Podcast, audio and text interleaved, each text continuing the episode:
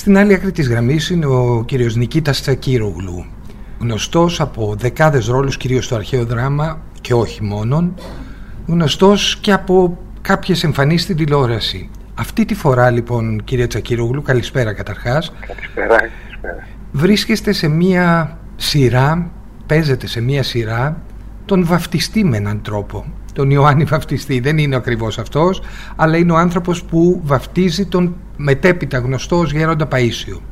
Ναι, είναι ο Αρσένιος, ο Καπαδόκης, ο οποίος ε, ξεκίνησε το διπορικό μαζί με τους κατοίκους από τα Φάρασα και βρέθηκε στην ε, Ελλάδα. Ελληνικό χώρο για να μπορέσει να δείξει την πίστη του στο Χριστό που ήταν βαθιά και που είχε ε, γαλουχηθεί ε, για αυτή την πίστη από τη μητέρα του. Σε αυτό το ρόλο, πέρα από την εμφάνιση που αλλάζει, Άρδιν, έχετε βάλει κάτι άλλο, ένα στοιχείο που θελήσατε να εμφορήσετε το ρόλο με αυτό; Προσπάθησα, ξέρετε, να μείνω πιστός όπως και ο Παΐσιος πιστός στις εντολές του Θεού που είχε λάβει και σαν ασυρματιστής που ήταν γιατί μεγαλώνοντας, υπηρετώντας το στρατό υπηρέτησε σαν ασυρματιστής σαν μεσολαβητής δηλαδή του Θεού. Είναι μια πολύ ενδιαφέρουσα μορφή της χριστιανοσύνης. Βεβαίως αυτό το γαζιτά πολύ πιο ενδιαφέρον γιατί είναι ένας σύγχρονος Άγιος. Ένας Άγιος που θα τον γνωρίζαμε και εμείς και θα βρισκόμαστε κοντά του. Το 44-45 υπηρέτησε στο στρατό και απεβίωσε το 51 νομίζω υπηρετώντας Άγιον Όρος. Νομίζετε... Είναι ένας από τους σύγχρονους Άγιους, αγαπητός τους ανθρώπους, τους πιστούς της χριστιανοσύνης, της Ορθοδοξίας, ένας Άγιος που αφιερώθηκε από τα μικρά του χρόνια γιατί όπως είπαμε γεννήθηκε στα φάρασα της Καπαδοκίας και αναγκάστηκαν μαζί με τους γονείς να πάρουν την άγουσα γεννημένοι από τους Τούρκους. Έχουμε στις μέρες μας ας το πούμε μεσολαβητές όπως το είπατε στο Θεό ή χρειαζόμαστε; Νομίζω ότι πάντοτε χρειάζονται διαμεσολαβητές και αυτοί είναι οι ιερωμένοι οι οποίοι βρίσκονται στο χώρο της Εκκλησίας και που προσπαθούν να μας μεταφέρουν την πίστη τους και να μας πούνε τι πρέπει να κάνουμε για να έχουμε μια καλύτερη ζωή. Θα το δω από την άλλη πλευρά. Όλοι όμως εξακολουθούν να είναι άνθρωποι. Βλέπουμε και ανθρώπινες αδυναμίες ή ανθρώπινες σε εισαγωγικά αμαρτίες, σε ιερωμένους. Αυτό μπορούμε να το γενικεύουμε; Όχι, δεν πρέπει να το γενικεύουμε γιατί πάνω απ' όλα είναι η πίστη αυτή που βαλάνει οι ιερωμένοι και που αυτό προσπαθούν να μας δώσουν. Όπως υπάρχουν στην κοινωνία μας, διαφοροποιήσεις ανθρώπων, διαφορετικές αντιλήψεις αν θέλετε, πειρασμοί κατά τον Άγιο που βάζουν σε κρίση την πίστη των ανθρώπων και αυτό θα πρέπει ο χριστιανός, αυτός ο οποίος έχει ασχοληθεί με την ε, Ορθοδοξία να αγνοήσει αυτούς τους πειρασμούς και να προσπαθήσει να τραβήξει τον ορθό δρόμο ε, που μας έχει διδάξει ο Χριστός. Ναι, μερικές φορές αυτό δεν γίνεται λίγο ακραίο, λίγο πιεστικό, λίγο πώς να πω, άκαμπτο ακόμη και στην ιστορία της πανδημίας είδαμε περιπτώσεις που τα πράγματα, πώς να το πω, δεν ακολούθησαν ακριβώς όχι υποχρεωτικά το δρόμο της επιστήμης αλλά το δρόμο της κοινής λογικής μερικές φορές. Νομίζω αυτές δεν είναι ακραίες καταστάσεις ε, οι οποίες απορρίφθηκαν από την κοινή συνείδηση του λόγου. Λέτε πως ε, απορρίφθηκαν. Ναι, απορρίφθηκαν. Δεν νομίζω ότι τα ακολούθησε γιατί πάνω απ' όλα για να μπορείς να έχεις πνεύμα υγιές που χρειάζεται η θρησκεία πρέπει να έχει και σώμα υγιές. Εν τέλει αυτή η τηλεοπτική σειρά για τον Παΐσιο τι θέλει να μας πει, τι λέει όσο είδατε, όσο παίξατε εκεί; Ναι, θέλει να μας δείξει ότι υπάρχουν ε, Άγιοι στην Ορθοδοξία μας που έχουν αφιερωθεί στον Χριστό και δείχνουν το δρόμο τον σωστό προς την ιεροσύνη Ναι. και στην πίστη, στην πίστη του Χριστού μας που πρέπει να την έχουμε γιατί αυτό βοηθάει τον άνθρωπο για μια καλύτερη ζωή. Ακολουθεί όλα τα χρόνια του Γέροντα Παΐσιου εννοώ μέχρι το 1994 που εκοιμήθη όπως λέμε Εμείς είναι, στη Μονή Αγίου Ιωάννου του Θεολόγου μάλιστα. σε ηλικία 69 ετών να το ότι πούμε και η αυτό. σειρά την οποία μετέχω εγώ φτάνει μέχρι ενός σημείου.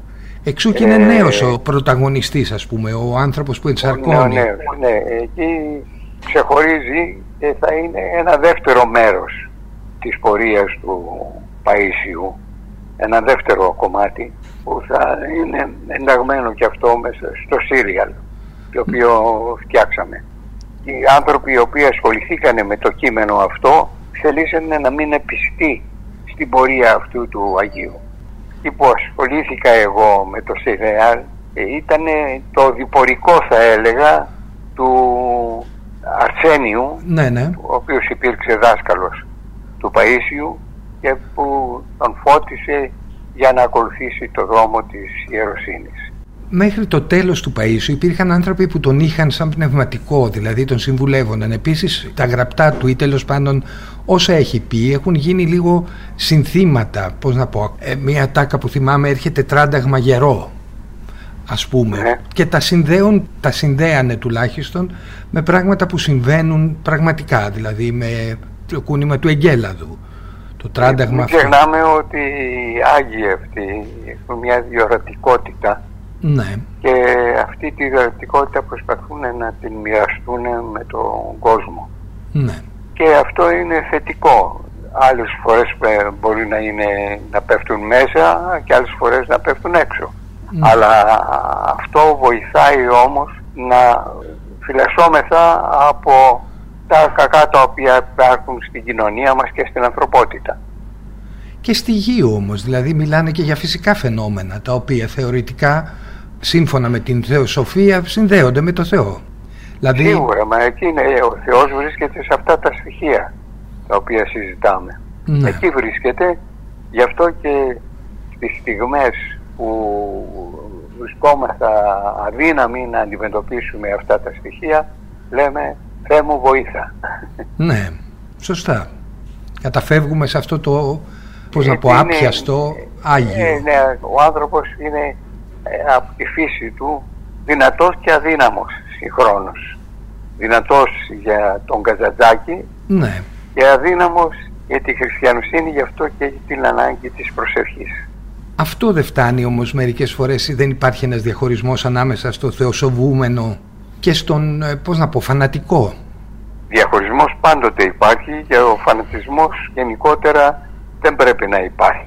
Η πίστη θέλει ταπεινοφροσύνη και μια καλλιέργεια ώστε να αγγίξεις μέσα από τον σωστό δρόμο, μέσα από τον διαλογισμό, από την κρίση σου Ναι. να αγγίξεις το θείο σωστά.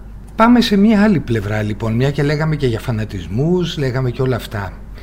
Στο θέατρο Δημήτρης Χόρν, θα έρθω και στον Δημήτρη Χόρν αργότερα, παίζεται σε μια εντυπωσιακή παράσταση ενός εντυπωσιακού έργου που έχει γίνει και ταινία και δεκάδες άλλα πράγματα. Μάλιστα. Εννοώ το έχουμε σαν άξονα αυτού του περίεργου, πώς να πω, ανθρώπινου φανατισμού που οδηγεί μέχρι και στο θάνατο, μέχρι και στο αίμα. Μιλάω για Και τις γεννήθηκε μάγισσες του μέσα σε Σάλεμ. Μια εποχή όμως, Ναι, ναι. Μιλάμε Ο- για το 1692 εκεί. έτσι, Μιλάμε επίσης για έναν άνθρωπο που εκμεταλλεύτηκε, πώς να πω, ένα προσωπικό πρόβλημα, μια πιστή ας πούμε που θεωρούσε πως υπάρχει της γυναίκας του, για να οδηγηθούν τα πράγματα σε καταδίκη απευθείας, σαν μάγισσες ε, Έπρεπε να αντιμετωπίσει θάνατος ένα στην γεγονός πυρά που ή υπήρξε με άλλους εκείνη την τρόπους. εποχή. Ναι, ένα γεγονός από νέους ανθρώπους όπως υπάρχουν και τώρα ναι, που θέλησαν να εκτονωθούν γιατί περί αυτού πρόκειται και να χορέψουν παξικά σε ένα δάσος μέσα του Σάλεμ για να μπορέσουν να αγγίξουν κατά τη γνώμη των νέων ανθρώπων αυτών, των κοριτσιών συγκεκριμένα, να αγγίξουν ε, με τον τρόπο τους το θείο. Αυτό βέβαια ήταν απογορευμένο για εκείνη την εποχή.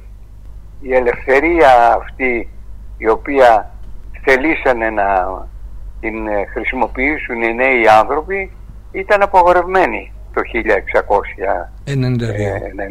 1692. Μιλάμε λοιπόν για τις μάγισσες του Σάλεμ του Άρθρου Μίλλερ. Το The Crucible όπως είναι ο, ο αρχικός τίτλος του έργου. Ναι. Ο, ο Μίλλερ όπως και κάποιοι κριτικοί του παράδειγμα παίρνω τους New York Times μιλάνε για ένα έργο που μιλάει για την ατομική συνείδηση και την κοινωνική τυραννία. Δηλαδή δεν είναι ακριβώς ότι οι κοπέλες αυτές που κατηγορήθηκαν ως μάγισσες χόρεψαν μόνο προσπαθώντας να αγγίξουν το θείο είναι ένα περίεργο μείγμα που θεώρησαν, θεώρησε μάλλον και ο Άρθουρ Μίλλερ ότι μπορεί να καταγγείλει την τότε όταν το έγραψε εννοώ αντικομουνιστική ιστορία ναι. Δηλαδή, τον αντικομουνισμό. Πάλι κατά του φανατισμού είναι αυτό, κατά της ιστερίας που επικράτησε στην Αμερική. συμβαίνει, γιατί ένας πνευματικός άνθρωπος όπως ήταν ο Άρθουρ Μίλλερ απορρίπτει το φανατισμό και τη μυσαλλοδοξία. Ναι. Το οποίο αν το συνδέσουμε με το προηγούμενο θέμα, δηλαδή με τον Παΐσιο, εδώ υπάρχει σύνδεση με μυσαλλοδοξία και φανατισμό. Βρήκε και δυσκολίες ο Παΐσιος στο δρόμο του. Βρήκε και ανθρώπους ναι, που τον βέβαια. κατηγόρησαν. Υπάρχει ε, ακόμη Ιδιαίτερα από το ιερατείο της εποχής εκείνης αντιμετώπισε τις δυσκολίες και δεν θελήσε να τον εντάξουν και πολλούς άλλους Άγιους. Δεν ήταν μόνο ο Παΐσιος, αλλά υπάρχει αυτό τα, ξέρετε μπαίνουν και στη μέση τα συμφέροντα της εξουσίας. Προφανώς, αλλά μιλούσαμε για τους ιερωμένους ως εκπροσώπους του Θεού. Πώς είναι ναι. δυνατόν να μπαίνουν Εκεί αυτά τα στοιχεία; Οι ιερωμένοι μας ξεχνάνε τις οδηγίες του Χριστού, ξεφεύγουν και δημιουργούν ένα δικό τους δρόμο που εμπεριέχει τη μυσαλλοδοξία.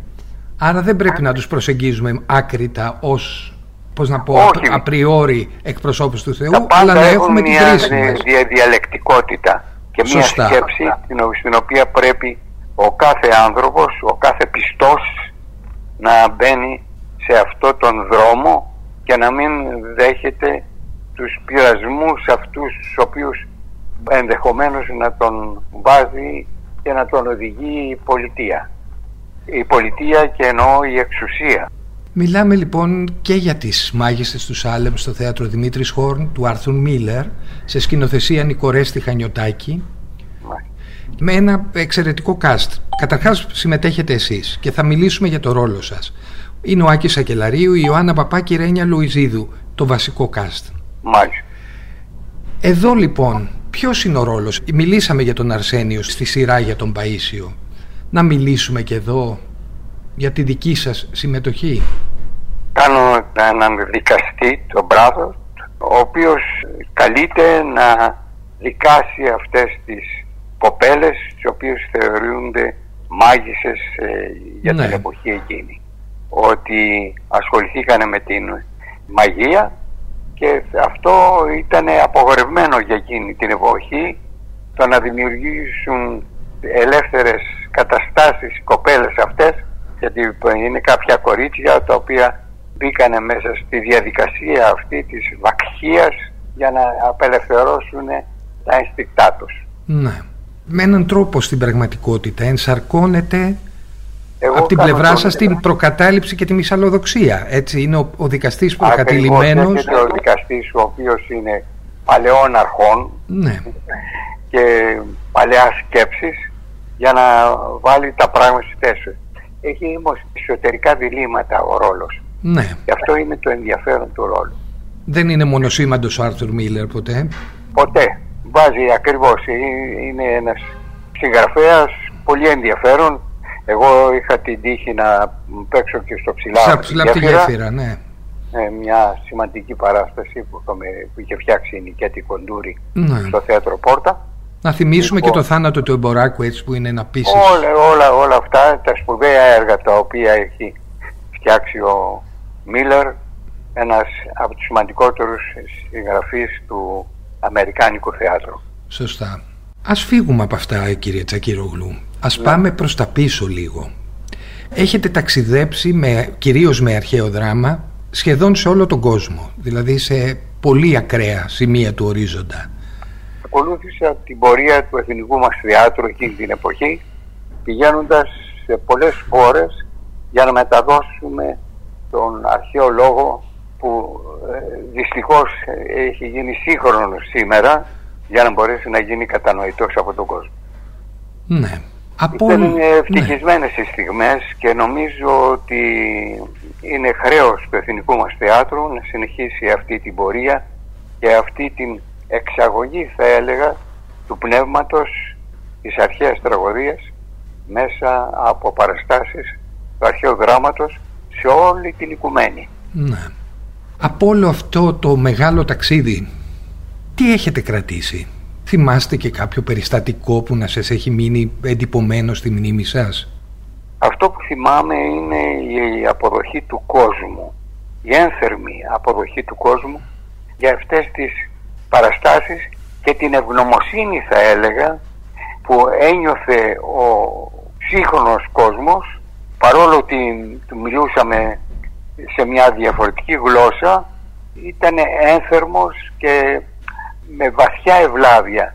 Οι παραστάσεις αυτές είχαν μια θρησκευτικότητα θα έλεγα και πέρα από το ότι βοηθήσανε στο να μάθει ο κόσμος τη, το σύγχρονη... ναι. Τη σύγχρονη ε, εκδοχή του αρχαίου δράματος. Ναι, τη σύγχρονη εκδοχή του αρχαίου δράματος. Από την πατρίδα ε, του. Αλλά ήταν, εγώ αισθανόμουν ότι ήμουν και συνεχιστής αυτής της πορείας της οποίας είχε χαράξει το εθνικό μας θέατρο για αυτή τη μετάβαση. Εδώ θα μπουν και μερικά πρόσωπα. Σας το είπα και πριν ότι θα μιλούσαμε. Δηλαδή είχα δει σε κάποιες συνεντεύξεις που νιώθατε ευλογημένος που παίξατε με τον Μάνο Κατράκη, με τον Δημήτρη Χόρνο, τον Αλέξη Μινωτή, με ιερά τέρατα. Ήταν άνθρωποι που σταθήκανε κοντά μου, με βοηθήσανε με την αγάπη τους ιδιαίτερα για να μου δώσουν αυτή την όθεση και να αισθανθώ τη σιγουριά ότι θα μπορούσα να αντιμετωπίσω αυτούς τους σπουδαίους ρόλους τον Ιδίποδα, τον Κρέοντα όλους αυτούς τους σημαντικούς ρόλους που εύχεται κάθε ηθοποιός να τους συναντήσει. Βλέπετε στοιχεία από εκείνους σε νεότερους ηθοποιούς; Νεότερους εννοώ πια που έχουν περάσει και είναι αρκετά το μακριά. Το είναι μια ζωντανή κατάσταση και περνάει από διάφορες φάσεις και βεβαίως υπάρχουν νέοι ικανοί που ε, συνεχίζουν αυτή τη διαδρομή τη σπουδαία ναι. γιατί το θέατρο ε, πάντοτε ζει, είναι ένα ζωντανό κύτταρο που μεταβιβάζεται. Εμείς πρέπει να το επιδιώκουμε με την προσπάθεια γιατί τότε εγώ αυτή την προσπάθεια τη μετέλαβα από ε, σπουδαίους δασκάλους που είχα όπως ήταν ο Τερζάκης, όπως ήταν ο Χουρμούζιος, όπως ήταν ο Φέλιος ο Βόκοβιτς, ο Κοτσόπουλος και πολλοί ναι. πολλοί. Και βεβαίως ιδιαίτερα δίπλα στο Μινωτή που είχα την χαρά και την τύχη να παίξω αυτούς τους σπουδαίους ρόλους και ακόμα μέσα από το Μπέκετ να καταλάβω καλύτερα το νόημα αυτής της τραγωδίας, της ανθρώπινης τραγωδίας για την οποία συζητούμε αυτή τη στιγμή. Έχετε δει και την άλλη πλευρά του θεάτρου, τη διοικητική να το πω. Στο κρατικό θέατρο Βορείο Ελλάδος. Από εκείνη την περίοδο τι έχετε κρατήσει κύριε Τσακυρούλου; Είχα την... Υπήρχαν και πολλά και συν και πλήν. Να μου ναι. δώσει η πολιτεία αυτό το, τη θέση του διευθυντή. Βέβαια πρέπει να σας πω ότι πριν γίνω διευθυντής σε αυτό το κρατικό θέατρο υπήρξε ένας απλός ηθοποιός. Ναι. Με είχε καλέσει ο Σοκράτης ο φωτισμένος αυτός άνθρωπος του θεάτρου, ο Σοκράτης ο Καραντινός, ναι, ναι. να βρεθώ στους κόλπους του κρατικού μας θεάτρου, το οποίο ήταν τις απαρχές του τότε. Ναι. Είχε πάει στην εταιρεία Μακεδονικών Σπουδών και εκεί είχαν δημιουργηθεί, τα είχε ξεκινήσει ο Σοκράτης ο Καραντινός, σπουδαίες παραστάσεις και ε, υπήρξε μια συνέχεια θα έλεγα το θέατρο αυτή είναι η ομορφιά του. Και έτσι πρέπει να αντιμετωπίζετε σαν συνέχεια. Δεν αποκόβεται. Γεννιέται κάθε βράδυ και αυτό είναι η ομορφιά και η ιδιαιτερότητά του. Γεννιέται κάθε βράδυ η παράσταση, μέσα από την παράσταση. Αλλά το θέατρο είναι μια συνεχής κατάσταση και πρέπει να, την, να, αντιληφθούμε αυτή την συνέχεια και να προσπαθούμε να ανταποκριθούμε σε αυτή την συνέχεια και την ομορφιά που έχει. Το θέατρο λένε κάποιοι πως δεν σώζει τον κόσμο και επίσης θέτει ερωτήματα και δεν δίνει απαντήσεις. Το πιστεύετε αυτό; Όχι, εξαρτάται από την ανάγκη που έχει στον απαντήσεων. Γενικότερα, οι άνθρωποι οι οποίοι έρχονται στο θέατρο έρχονται για να γνωρίσουν μέσα από τους ήρωες το πνεύμα καταρχήν του συγγραφέα αλλά και να επικοινωνήσουν πνευματικά με τους συνανθρώπους τους. Το θέατρο είναι ένα μοίρασμα ψυχής θα έλεγα και νόησης. Ναι. Αυτό πρέπει να το επιδιώκει το θέατρο και κάθε παράσταση έντιμη την οποία φτιάχνει μέσα από τον σκηνοθέτη που θα την υπηρετήσουν οι ηθοποιοί. Έχετε πει δύο πράγματα που κρατάω από όσες φορές έχετε μιλήσει. Έχετε παραδεχτεί με τόλμη ότι έχετε κάνει και λάθος επιλογές για το βιοπορισμό. Γιατί το θέατρο εξακολουθεί να είναι και ένα επάγγελμα πέρα από ένα λειτουργήμα. Δυστυχώς ο Έλληνας ηθοποιός αναγκάζεται πολλές φορές να κάνει και πράγματα τα οποία δεν θα ήθελε και θέλω να πιστεύω ότι πολλές φορές μεταγιώνει γι' αυτά. Αλλά άνθρωποι είμαστε, λάθη κάνουμε, το θέμα είναι να μπορούμε να ξεφεύγουμε.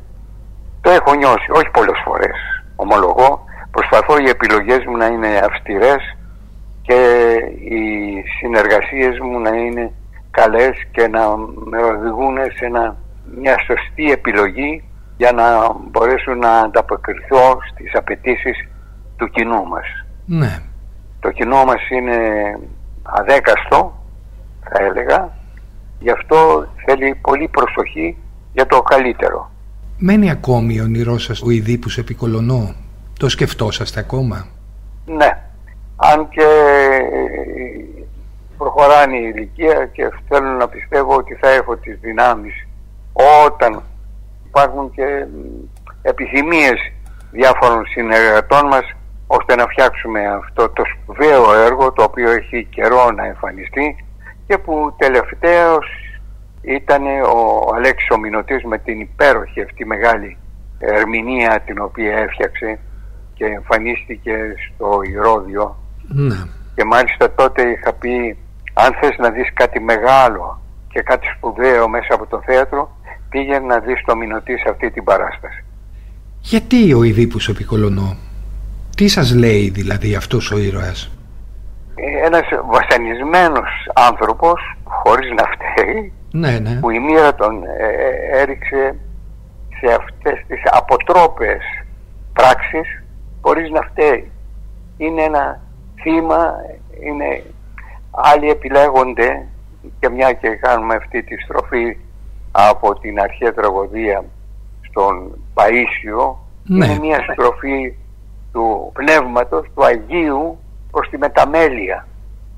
Ναι. Έλεγα ότι ο Ιδίπους ε, Επικολονό είναι ένας Άγιος κι αυτός ο οποίος έκανε πράξεις χωρίς να φταίει.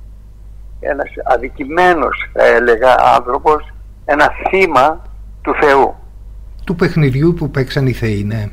Είναι πολύ ενδιαφέρον έργο και για να παίξεις ένα ρόλο πρέπει να το εντρυφήσεις, δηλαδή πρέπει να σκύψεις βαθιά για να μπορέσεις να καταλάβεις τον Σοφοκλή γιατί το έγραψε, ποιος ήταν ο λόγος που το έγραψε και από εκεί και πέρα εσύ να προσπαθήσεις με τις δικές σου καταβολές, με το δικό σου ένστικτο αλλά και την δική σου εμπειρία γιατί είμαι 84 χρονών. Άρα έχεις συσσωρευτεί μια εμπειρία ζωής με τα λάθη και τα καλά και τα καλά και τη δόξα όπως είπατε πηγαίνοντας σε διάφορα μέρη του κόσμου. Ναι. Θα ήθελα να τελειώσουμε με αυτό. Στα 84 που το είπατε, τι περιμένετε ακόμα από το θέατρο; Δεν περιμένω τίποτα.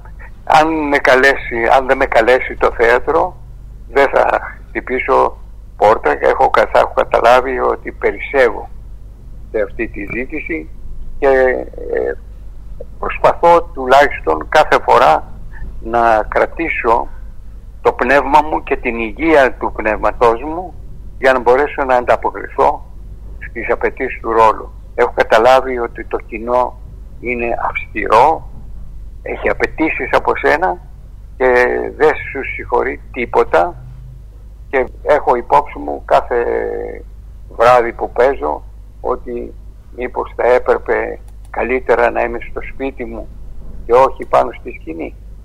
Δεν το κάνετε όμως, παραμένετε εκεί.